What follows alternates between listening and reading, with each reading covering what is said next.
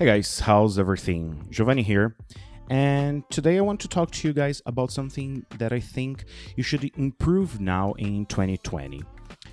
When we talk about learning English, there are many skills that come to mind. So people think about speaking, writing, listening, reading. Uh, these are the core skills of the language. So, of course, to communicate, you need to be able to speak the language. You need to be able to understand what other people are saying, that's listening. And there are two more recent skills when you think about history that are writing and reading. So these skills they're not as old as speaking and listening, but they complement the language. The thing is, when we think that these are the core skills of the language, we cannot forget that there are other skills that you need to improve when studying. Something that I insist a lot with you guys in class, it's pronunciation. You know the importance of it, you know that making the sounds correctly will help you a lot to develop your ideas and to be understood and to improve understanding. Uh, sometimes translation can be also an important skill because it allows you to very easily correlate information in your own language to that information in English. So do not forget that even though translating it's not going to make you learn English, it is going to help you as a skill. But today I want to talk about a different skill. Today I want to talk about abstract thinking a lot of people they forget that the use of the language it is to convey ideas so when you're speaking a language you try to bring information that it's inside your mind so somebody else can understand that can deal with that can produce something on top of that as i tell lots of my students when you speak a language the fact that you understand the structure, the fact that you understand the words, the fact that you can sound properly does not mean that what you're saying it's going to be interesting, it's going to be important. What is abstract thinking? It's the skill, it's the ability of dealing with ideas that are more complex, that are not concrete, that means that are not seen in the real world, and that exist only as ideas. When you think about abstract thinking, we're developing several tools, I would say, in our mind that can help us to understand movies in a different way. So instead of only talking about the character who went to a place, who did something, we can think about what were the things behind his will to go to that place. What drove you there in terms the way he acted, the way he thought. Uh, abstract thinking it's central when we are understanding movies, literature, music. You can listen to music only thinking about the beat, only thinking about the lyrics, but you can go beyond that. What is the author, what is the songwriter talking about here? Is he talking about love? What kind of love is it? Is he talking about freedom? What kind of freedom is it? Lots of times, this is the most important thing about a language. Of course, you do not know how to speak, you cannot understand listening, you cannot write. Those things need to come before. But after a period, after you are actually like able to understand those basic skills, you should be able to improve your capacity of thinking beyond things. So let's get one example.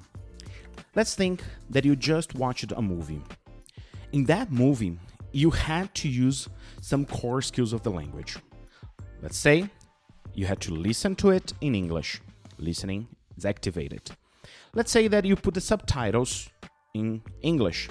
So you also had reading there. And then you understood the story. That's the basic part of the language. Now, abstract thinking would force you to go beyond. So, why are they doing what they're doing? What is the main character thinking in that moment? What are the lessons that I can extract out of this movie? So, if the movie is talking about the suffering of a character, what sort of suffering is that? Are there any psychological reasons for it? If so, which are them? Like, how can you identify them? Do they relate to your own life? If so, how? So, step ahead. Don't stop only in the language itself. But the most important thing, it's not only the structure. You know that a lot of people speak Portuguese, but then when they open their mouths, what they say, it's like pure bullshit. It's just like terrible. It doesn't make sense. Sometimes it does make sense, but in an awful way. Abstract thinking will allow you to see things differently. And by seeing things differently, you'll be able to create ideas that are also different. You'll be able to communicate feelings, you'll be able to talk about uh, ideas that do not stop in the plane of reality. How can you do that? So, I mentioned uh, going further when you watch a movie, when you listen to a song, when you read a book. But it's also about spending some time thinking about what surrounds you. So, think about food, for example. We can talk about food in a concrete way. So, I can use a proper grammar and structure and vocabulary and pronunciation to describe what I like to eat.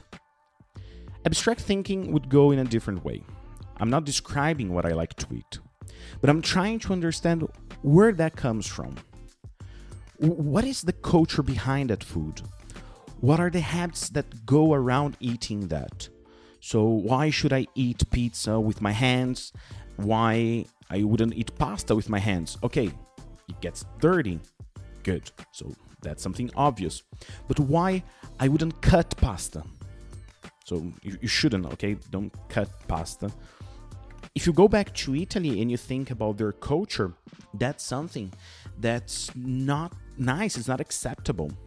There's a cultural background behind using knives to cut pasta. You shouldn't do that.